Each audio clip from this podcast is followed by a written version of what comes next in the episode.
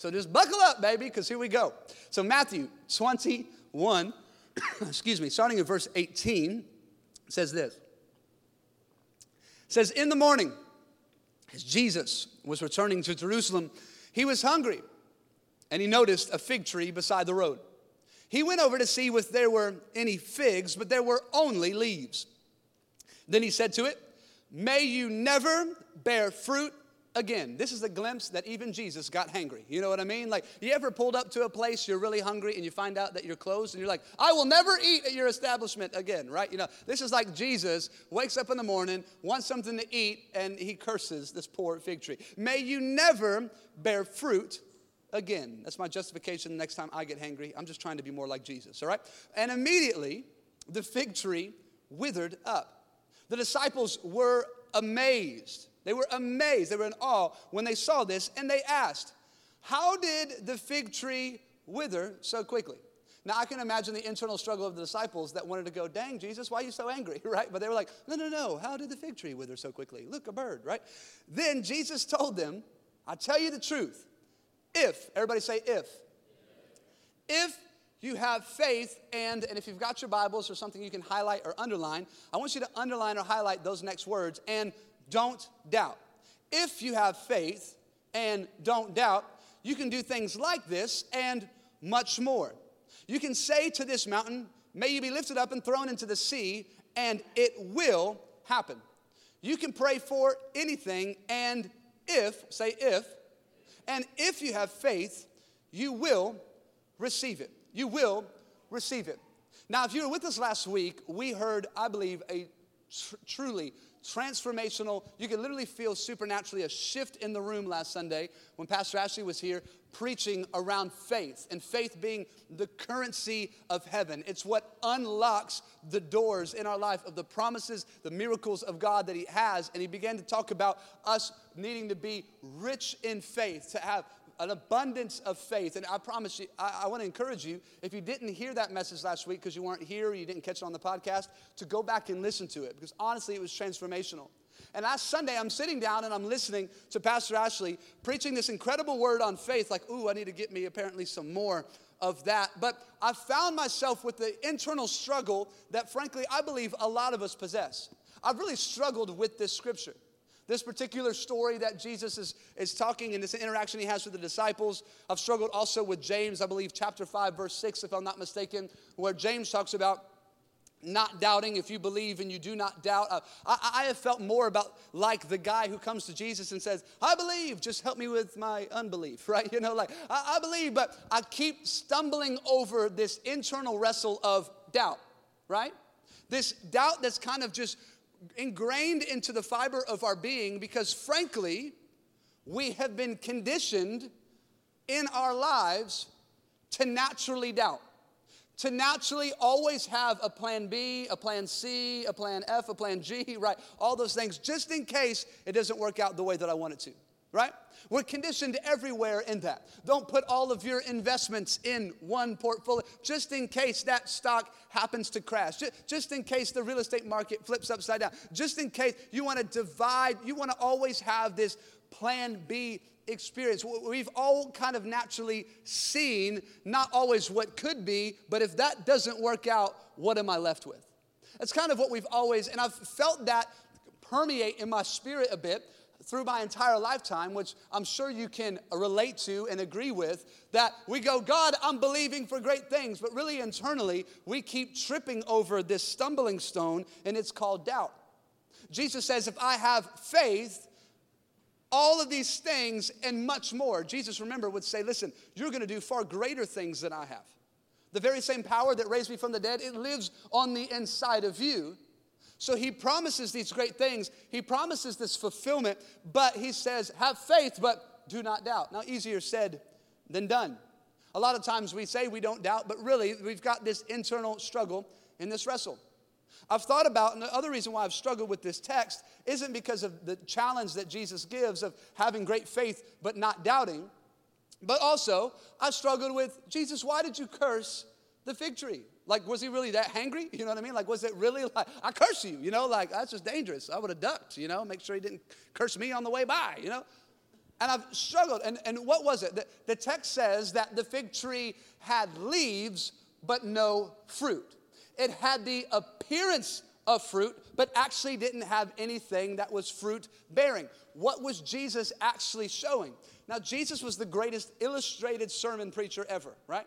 He immediately surveyed the land of humanity and was like, Y'all are not smart enough to get this. I'm going to have to start telling stories, pulling out my felt board and drawing images on the things. You get this now, right? Jesus, that's why he began to speak in parables. He goes, Y'all ain't going to understand the, kingdoms of the, the principles of heaven and, and these things that I've come to establish. And so, Jesus, what? Continually used illustrations. He always spoke in parables.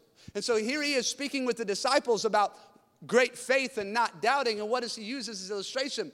A fig tree, a fruit bearing tree, right? What is he saying?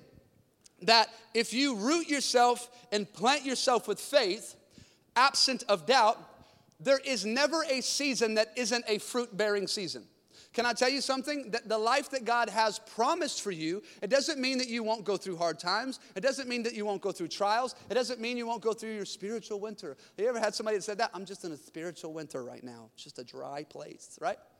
It doesn't mean that we won't go through difficult times. It doesn't mean there will be times, won't be times that we'll struggle to overcome. But he says that, that in all things and at all times, the kingdom that I'm promising you is a kingdom of fruitfulness. That you learn and develop the ability to be able to bear fruit, not in some seasons, not in most seasons, but can live a life that is fruit bearing in all seasons. And so he curses this false image of where it looks like there's fruit there, but there's no fruit there. Are you with me? I think back, I've shared so much, you know, bits and pieces of my story. That word, that word uh, doubt, by the way, in the Greek is the word divided. In other words, not separating something off, but he's saying, do not doubt, but be fully, fully believe. Fully, that word faith is actually the word that means divinely persuaded. I'm fully convinced that this faith, this belief in who he is. I've shared so much of my little bits of my story over the years, and, and, um, and I've shared quite candidly and openly that my favorite job other than vocational ministry, before I had the opportunity to do it in the capacity that I do it in now, was the three years that I worked for Apple. I loved working for Apple, and it was just a great community, great dynamic. I, I, was a gadget guy for so long, right? Never saw a paycheck, right? All of our marriage fights for three years was all about where'd the money go, babe? Uh, don't look at this phone, you know. Uh, you know, every iPad, I was that guy, right? The Lord has delivered me of that partially because I have three kids and now I can't afford them, right? But, anyways, uh, when I worked at Apple, I loved doing it. And one of actually my favorite things of working at Apple was I actually loved being able to see the diversity of people right? You saw the really wealthy and, the, and, and a bit of the poor, right? You're like, Who, who's poor and has an iPhone? I don't know how they got it, but they got the phone, right? You know, the, you get the very angry, you get the business guys, you get the stay at home moms, you got the kids that are, you know, breaking stuff off the wall. Like, I love the fast paced diversity of people. And one thing that I was kind of known for was uh, send all the difficult people to the preacher. You know what I mean? Like they would come, and if somebody was angry, they'd be like, "We have the guy just for you. Just stand right over there, sir. He'll be right out, right?" And then you know, I'd walk out, and I got my own queue line of ticked off people with broken phones and and whatnot. That they're like, "Here," and I'm like, "Great, fantastic, right?" But why? I love dealing with difficult people. I loved dealing with angry people because I loved being able to give them a solution that they walked in feeling like their world was, was coming to an end, but they were walking out smiling again. They were walking out with a bit of hope again, right? People aren't as dumb as I thought they were. You know, like I was restoring the faith in humanity for some of these guys. And, and I remember when Apple came out with this feature on their devices, and it was called Do Not Disturb because they realized that people were getting so enamored with the technology that it was distracting them from everything that they did.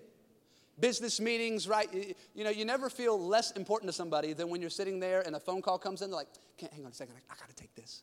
You're like, obviously, I'm not as important as to whatever's happening on the phone, right? Immediately offense, right? And, and, but they ultimately they came out with this feature because there were so many distracted drivers, right? They knew that although we can make it illegal to text and drive or to call, you know, be actually on a handheld and not on a hands-free device or whatever. So we've got to come up with a, a solution to actually kind of a problem that we've created. And so they created this thing about do not disturb. And what happened was when Apple released this feature, people didn't realize that it turned itself on automatically. You actually had to go into your settings and you had to turn it off. So we used to get people who would come in with their phones and were like, the craziest things going on with my phone. I've got a full battery, I've got full service, but I'm not getting any phone calls. Like people are calling me and it's going straight to my voicemail. I call my provider and my bill's paid. And I'm not getting my uh, alerts or text messages, things like that. And I'm going down and I've got all these missed calls. My phone's never ring. And I, it's, I don't understand. But at the same time, I can dial out. I can call anybody and everybody. But anytime somebody tries to call me, it goes straight, I, you know, and it's like, and I need a new phone, right? Everybody, like, I need a new device to fix this. And I would sit down and go, listen, you see, there's a little icon in the, in the top right corner. It says a little like moon, right? You see that? Yeah, it's just the craziest thing. Like that moon showed up the second all of this happened. Like, well, you know, um, just time out. Appreciate your enthusiasm. Um, we're going to go and we're going to just hit this little button right here, right? Which just sends everybody into a tailspin. I waited an hour for you to hit a button. Give me a phone for my pain and suffering, right? You know, like that was kind of the attitude of so many people. And what was I showing them? I was showing that, listen, there's this feature that's been turned on that you got to go and you've got to, it's, it's actually preventing everything that's trying to get to you. It's blocking all of those calls and all of that correspondence and all of those updates from actually getting to you. That is similar to what doubt is in our life. There is no shortage of supply, there's no shortage of grace, there's no shortage of blessing, there's no shortage of promise of what God has, but doubt is this itty bitty stumbling block that heaven keeps trying to send it our way, but it's blocking us from the, our ability to receive. So Jesus is saying, listen, if you have faith, but you've got to deal with this stumbling block that is in all of us, and it's doubt. Am I getting through to anybody this morning? Two people. Okay, great. We're going to get the rest of you by the end of this. So, Pastor Ashley centered his whole message last week around this verse. I'm going to bring us back into it. James chapter 2, verse 5 says this Listen to me, dear brothers and sisters. Hasn't God chosen the poor in this world to be rich in faith? Rich in faith. So, if he's saying rich in faith, that the opposite is also true. That means I can be poor in faith and the only way I go from poor in anything to rich in something is I have to feel I have to figure out the means to receive the currency, right? If I don't have enough money to purchase something, I've got to go out and find the means to bring in income to purchase what it is I need. So if I can be rich in faith, I'm also poor in faith. Well, we need to understand God's nature. Just track with me. I'm going to give you a lot of scripture, but hang on, I'm going to make it all make sense in just a moment. Genesis chapter 15, verse 2 says this God speaking to Abram, later to be known as Abraham, he says this Do not be afraid, Abram. I am your shield. Now, watch this your very great reward.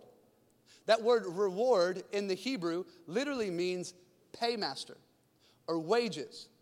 So, in other words, don't be afraid, Abraham. I am the one who gives you, provides for you, pays all things into you.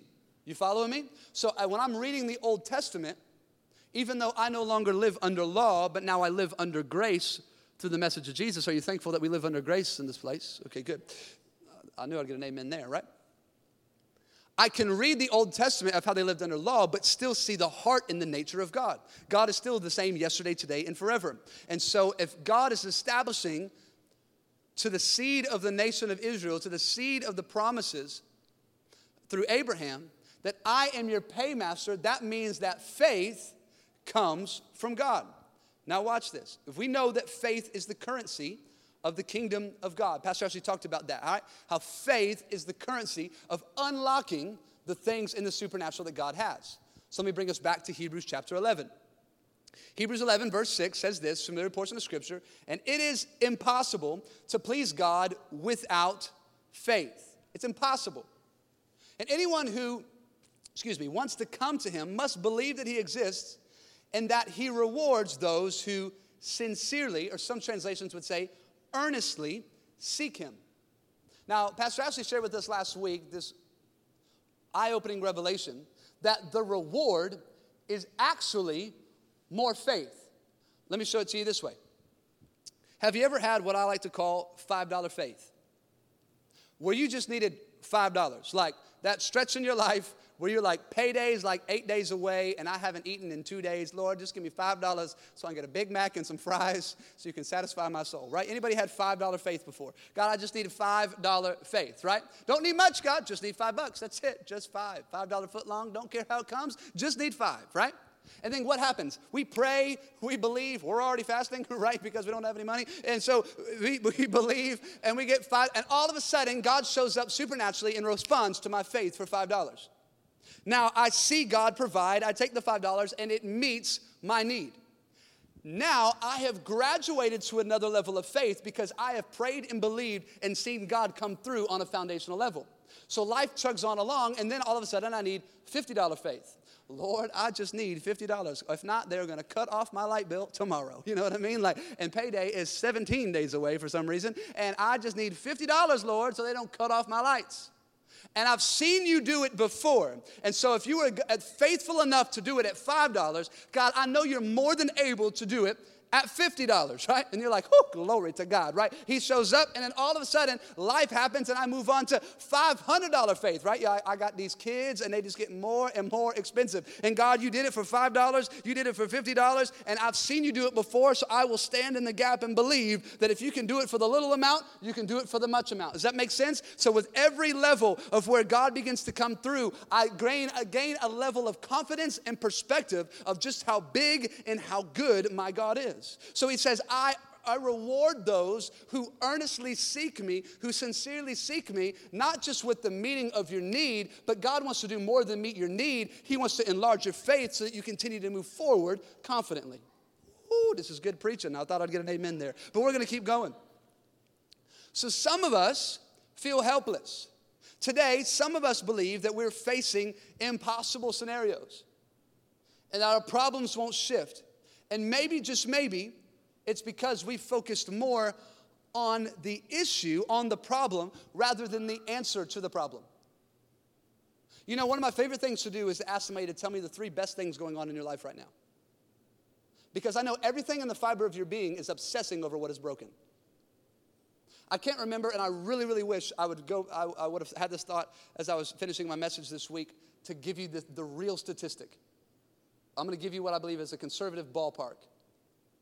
But they say from the time a child is born to the time that they're 18 years old and they leave the home, they will have heard no 70 times more than the word yes. Why? It's because when we are raising young children, what are we doing? Don't touch that. Don't grab that. Don't do that why you got to be that way? You know what I mean? Like, is that just me and my children? You know what I mean? Like, you get that from your mother's side of the family, right? No, I'm just kidding. But, you know, we, we go through this, oh, don't do that. Don't touch that. No, you can't go there. No, you can't do that. What are you doing, right? All of these things. And so a child is repetitively told what? No. They're told they're, that we are repetitively training our children to actually see and recognize, and we're drawing more attention to the broken things than the things that they're doing well. It's a, cha- it's a sobering thought for all of us parents in the room.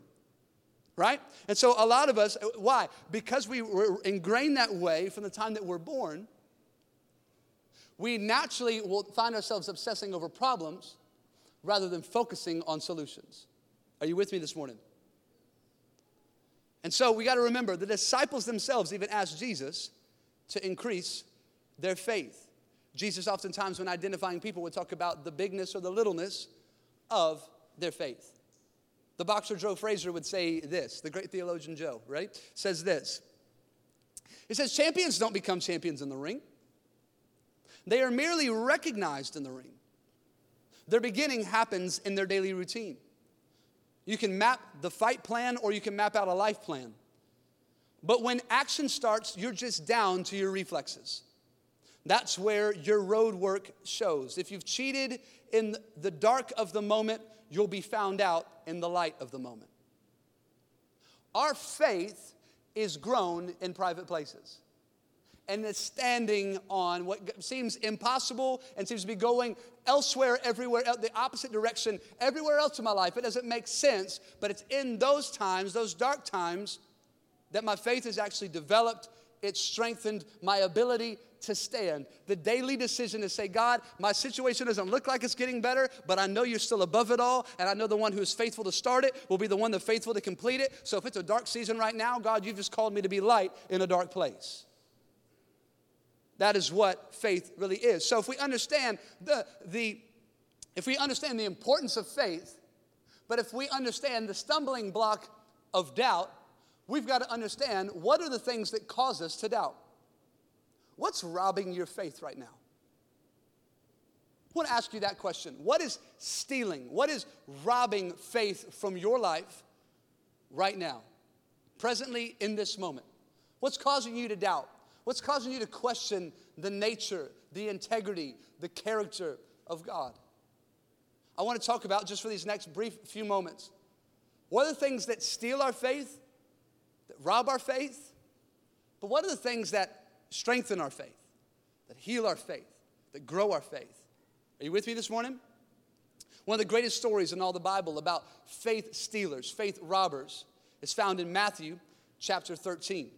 Matthew chapter 13, verse 19 says this When anyone hears the message about the kingdom of God, this is Jesus speaking, and does not understand it, the evil one comes, watch this, and snatches away what was sown in their heart. Jesus is giving us an image to say, listen, seeds are planted supernaturally, seeds are planted through people, seeds are planted through the reading of the word, the preaching of the word, etc. But you need to understand that the devil circles around for seed to devour. James would say he's prowling around like a roaring lion, seeking from whom he may devour. So Jesus is saying, listen, there is a devil out there. There is a real enemy out there. There is a real devil out there. There is a real hell out there that is throwing everything it can to steal every seed of faith that may be headed to your soil. The devil is constantly looking to steal seeds of faith. So I think some of you, all of us, need to maybe embody what we read here in Genesis 15. Watch this. Verse 8. It says, But Abram, also speaking later to be known as Abraham, said, Sovereign Lord, how can I know that I will gain possession of it? What is it? It is the promised land. It is what God had promised Abraham. So the Lord said to him, Watch this, bring me a heifer, a goat, and a ram, each three years old, along with a dove and a young pigeon. And Abraham brought all these things to him, cut them in two, arranged them in halves, opposite sides of each other. The birds, however, he did not cut in half. Then birds of prey came down on the carcasses, came down on the blessing, came down on the faith, if you will. But Abram, watch this, drove them away, right? Some of y'all need the spirit of Bruce Lee to come on you supernaturally and learn how to hi right every time the devil tries to come and steal and devour away from the faith of and the promise of what God has given you. Can I tell you something? It is your responsibility to guard the promises of God that He's given you, to guard against the attack of the devil to try to get you to doubt, to try to get you to excuse me, to forfeit or to steal away the seed that God has ultimately planted in your life. I can just imagine Abraham out there just like, right? Just get away. That was free right there just for you. I think I pulled a hamstring. Okay. But you've got to fight for your faith. You've got to fight for your seed. So let's go after a few things. What steals our faith? What robs us of faith? If you're taking notes, you can write some of these down. One of which is shame. What is a robber of faith? Shame. A great reason not to indulge in sin is that it steals of, of our faith, robs us of our faith. 1 John chapter 3 verse 21 the amplified says it this way. It says, "And beloved, if our consciences, our hearts do not accuse us, if they do not make us feel guilty and condemn us, then we have confidence, complete assurance and boldness before God." You know, last week I was I was late one night, I can't remember what night of the week it was. I want to say it was a Sunday, if I'm not mistaken. I was sitting on the couch and I got a phone call from the family member that you go, I don't know that I want to answer this phone call. You have those where you see them on the caller ID, like, ain't got that kind of time, right? You know what I mean? Like, it, like it, it's going to be a trap no matter how you answer the question or whatever. Just a quick question for you, and then like three hours later, you're like, deliver me, Lord. If you're going to come back, do it now, and take her first. You know, like it's it's kind of you have those family members, we love them dearly, but you're thinking of at least four crazy aunts and uncles or siblings that you have. And I really questioned about answering the phone, but something told me to answer it. Later found out it was the Holy Spirit. So I answered, and hey, how's it going? How's it good? Da, da, da.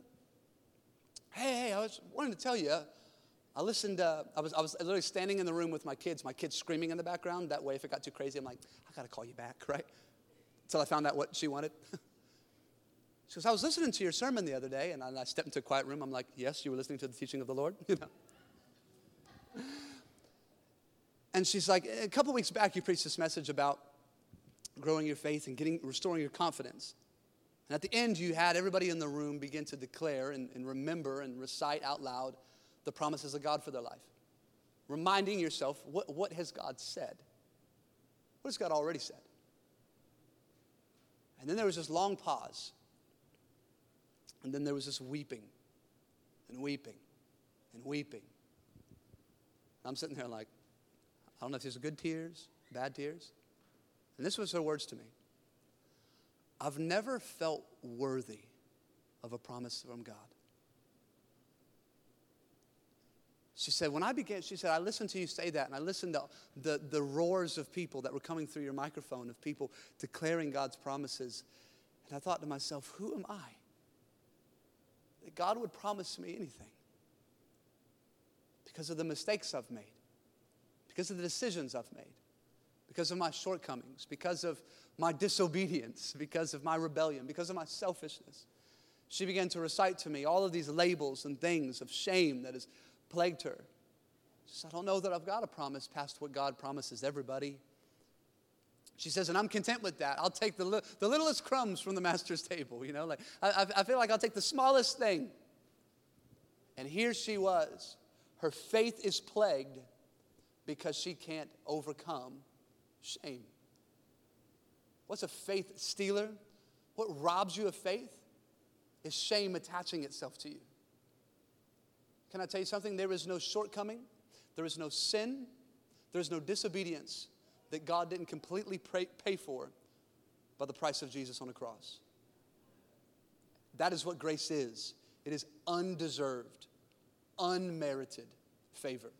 You're right, you don't deserve it, but yet He loves you so much that He chooses to still call you His and still chooses to have a plan, a purpose, and a promise for your life. So it steals our faith, shame. What's another thing that steals, that robs our faith? Isolation. Hebrews chapter 10, verse 23 would say it this way Let us hold resolutely to the hope that we profess, for he who promised is faithful. And let us consider how to spur one another on to love and good deeds. And let us not neglect meeting together as some have made a habit in 2020. But let us encourage one another all the more as you see the day approaching. Isolation will kill your faith. You've heard me say this so much. The most deadly thing in 2020 was not coronavirus. I don't make light of that. I know that many people have suffered from it. I know many people have lost their lives because of it. But the most deadly thing that's even more deadly than the physical toll that it's taken on was a, the number of people across our world that were forced into isolation, left alone in their thoughts, meditating on all the wrong things and creating alternate realities that don't even exist. Scientists will say that eight, on average, 85% of the things that we worry about are things that actually don't ever even come to pass.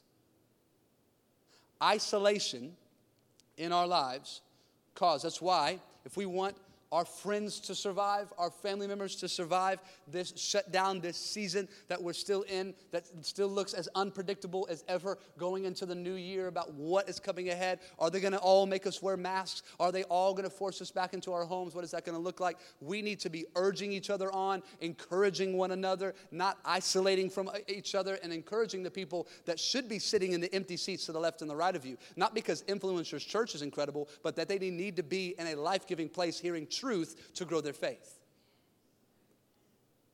How else? How else do we grow our, uh, how, what else steals our faith? Too much time in an atmosphere of unbelief. Too much time in an atmosphere of unbelief. What does that mean? Some of y'all need to turn off the news. Some of y'all need to step away from social media. I'm reminded, uh, several months ago, I preached a message around this of, of the story of Jairus and his little daughter that has died. She goes and sees Jesus, calls Jesus over, and on the way, we know the woman with the issue of blood is healed. But what was the first thing that Jesus did when he stepped into the room with Jairus and Jairus' daughter? Jesus kicked everybody out of the room that was weeping and wailing, and only had in the room with him a mom and dad who were desperate to see their little girl be resurrected and healed, and the three closest with them Peter, James, and John. Why? Because even Jesus knew the power of unbelief. That he completely removed from the room all doubt, all unbelief, all of those who had said it's good is done, and he only had surrounded with him those who had the crazy faith enough to believe that God can do something supernatural in an area that seems dead. What steals our faith? Too much time in an atmosphere of unbelief. Worry, as I mentioned a moment ago. Matthew 13, 22, the seed among the thorns is the one who hears the word, but the worries of this life and the deceitfulness of wealth choke the word and it becomes unfruitful. What steals our faith? Unforgiveness. It's funny that most of us r- recite the Lord's Prayer Our Father who art in heaven, hallowed be thy name, thy kingdom come, thy will be done on earth as it is in heaven. And we pray this line in the, in the Lord's Prayer when, when the disciples come to Jesus, said, Jesus, teach us to pray. He says, pray in this way, pray in this spirit, pray in this heart, pray in this manner. And then a line in there is what? A line that we pray, but really, if God really adhered to this line in the prayer, we, none of us would be here. Forgive us our debts as we forgive our debtors. In other words, God, only forgive me to the manner in which I'm forgiving of other people. Some of us aren't very forgiving. Some of us, we know how to hold on to something, and that's a grudge. That's an offense. Nothing will rob, steal, deplete, leak your faith like unforgiveness. How else? What else steals my faith? Delays. The delay. The, the apparent delay in God coming through. That same passage of scripture, Matthew chapter 13, verse 20, says this the, seeds, the seed sown on rocky ground is the one who hears the word and at once receives it with great joy. God's given me a promise, He's given me a prophetic word, He's spoken to me, He's shown something to me, and I've got great joy. But then, since it has no root, He remains only for a season. And when trouble or persecution comes because of the word, He quickly falls away the delay? Do you have the ability to stand even when it looks like things are moving backwards? But you know that you've heard from God. You know that God has spoken. Have you grown complacent and lazy because of the delay, no longer progressing forward? But don't worry, it's not all bad news. I do believe we need to understand what robs our faith, what steals our faith, what causes our faith to leak. But now, you say, How can I heal my faith? How can I strengthen my faith? How can I become rich in faith? Well, as I close, here's what I'll leave you with. There's a struggle between the power of grace and the level of faith in your life. Grace is God's undeserved, unearned, unmerited favor. Grace says you have everything you need because of Jesus. It's all done. But faith determines whether you can access it.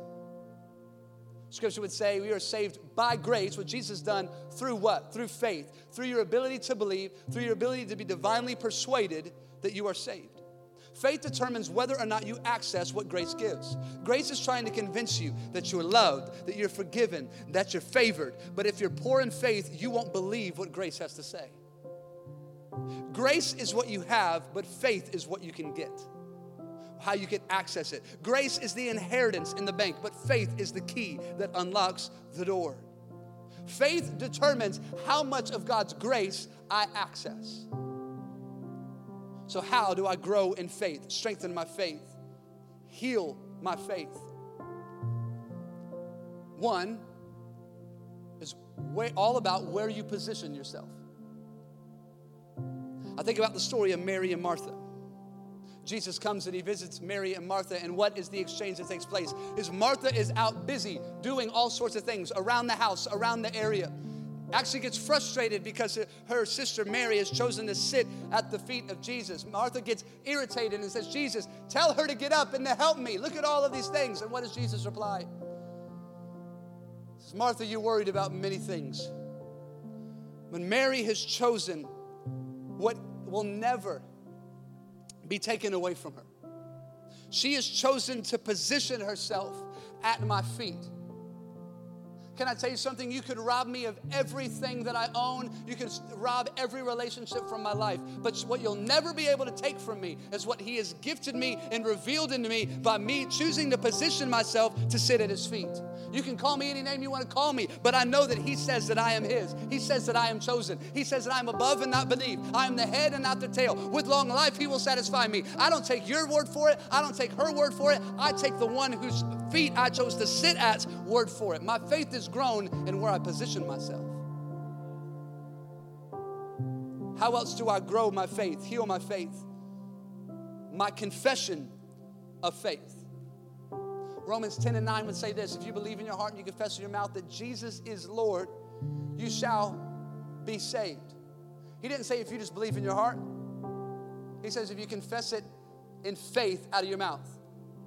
We did a whole study earlier this year on the book of Revelation. What does John say at the very beginning of Revelation chapter 1? Blessed is the one who reads these words aloud, who doesn't just meditate, ruminate on them, or hear it comes out of somebody else's mouth, but rather says it themselves. My confession of faith. How do I heal my faith, strengthen my faith, replenish my faith? This way, I surround myself with other faith filled Christians.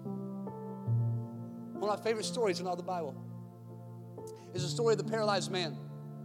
The paralyzed man who's sitting outside of this house that Jesus is performing all these miracles. He's sitting on the edge, and I can imagine just the line of people trying to get into this miracle worker that they keep calling Jesus. I can imagine he's looking at it, he's paralyzed, he's going, Well, I'm never gonna make it in there, but maybe I can just get a little charity, a little sympathy, a little empathy from people that are waiting in line to getting their miracle. Scripture describes that there's these four friends of the paralyzed man that says, No, no, no, no, you might not have faith, but we do. We're gonna pick up your mat, we're gonna go to the top of the house, we're gonna cut a hole in the roof, and we're gonna let you down. Now, watch this. This is one of the most mind blowing things in all of Scripture to me. Mark chapter 2, verse 5 says this They've laid the man at, his, at the feet of Jesus, and it says, and it says, and it says, seeing their faith. Whose faith? Not the paralyzed man's faith. Jesus heals a paralyzed man not because of how much faith he had in that moment, but because of faith of four people who he surrounded himself with. You think that paralyzed man didn't have faith after he could walk? He became, a, guarantee, a man of faith. We never hear about him later in Scripture about his life and what he chooses to do or, or his friends. We don't even know their names.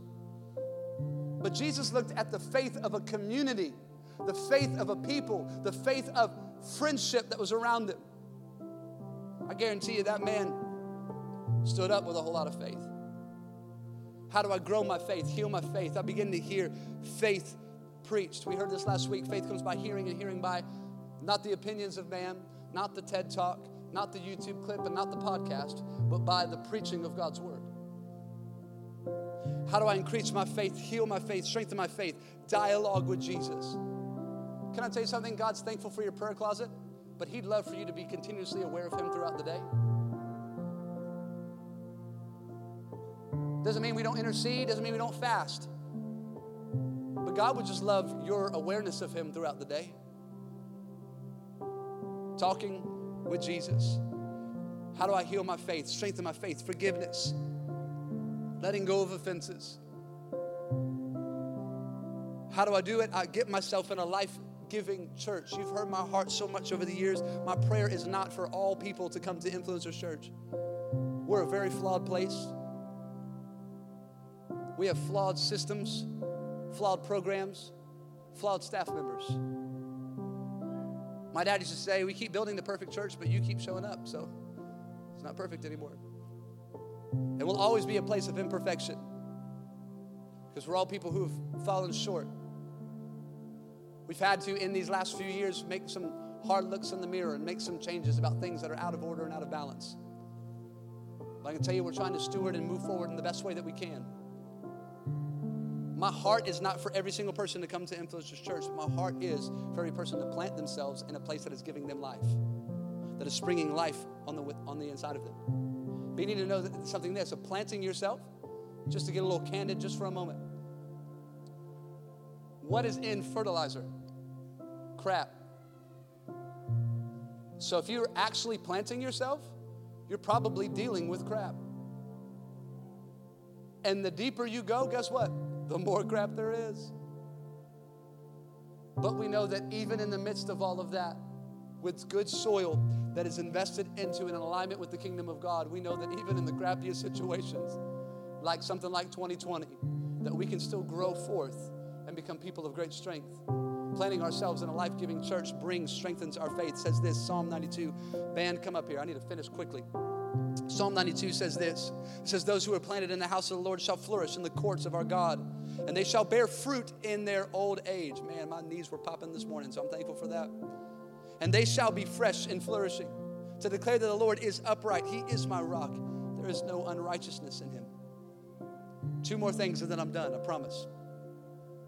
How do we strengthen our faith, grow our faith, see our faith healed?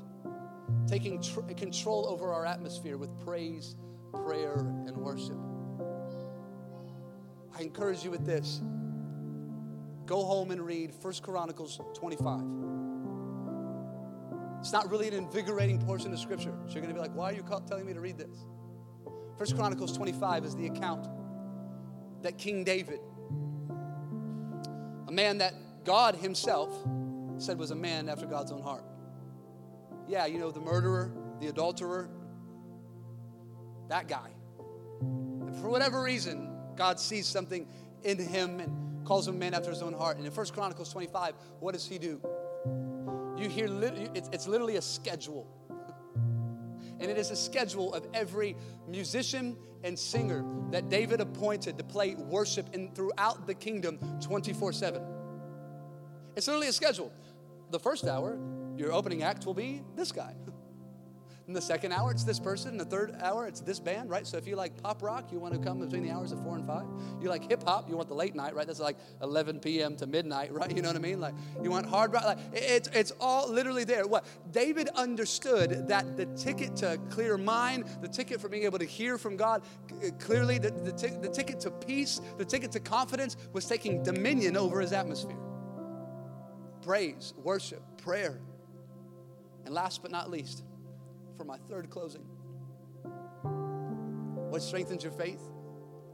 What heals your faith? What grows your faith? You ready? It's really spiritual. Your problems, your issues, your trials. Peter would say it this way 1 Peter chapter 1 verse 3 says this all praise to God the Father of our Lord Jesus Christ. It is by His great mercy that we have been born again because God raised Jesus Christ from the dead. Now we live with this great expectation. And we have a priceless inheritance, an inheritance that is kept in heaven for you. It's pure and undefiled, beyond the reach of change and decay.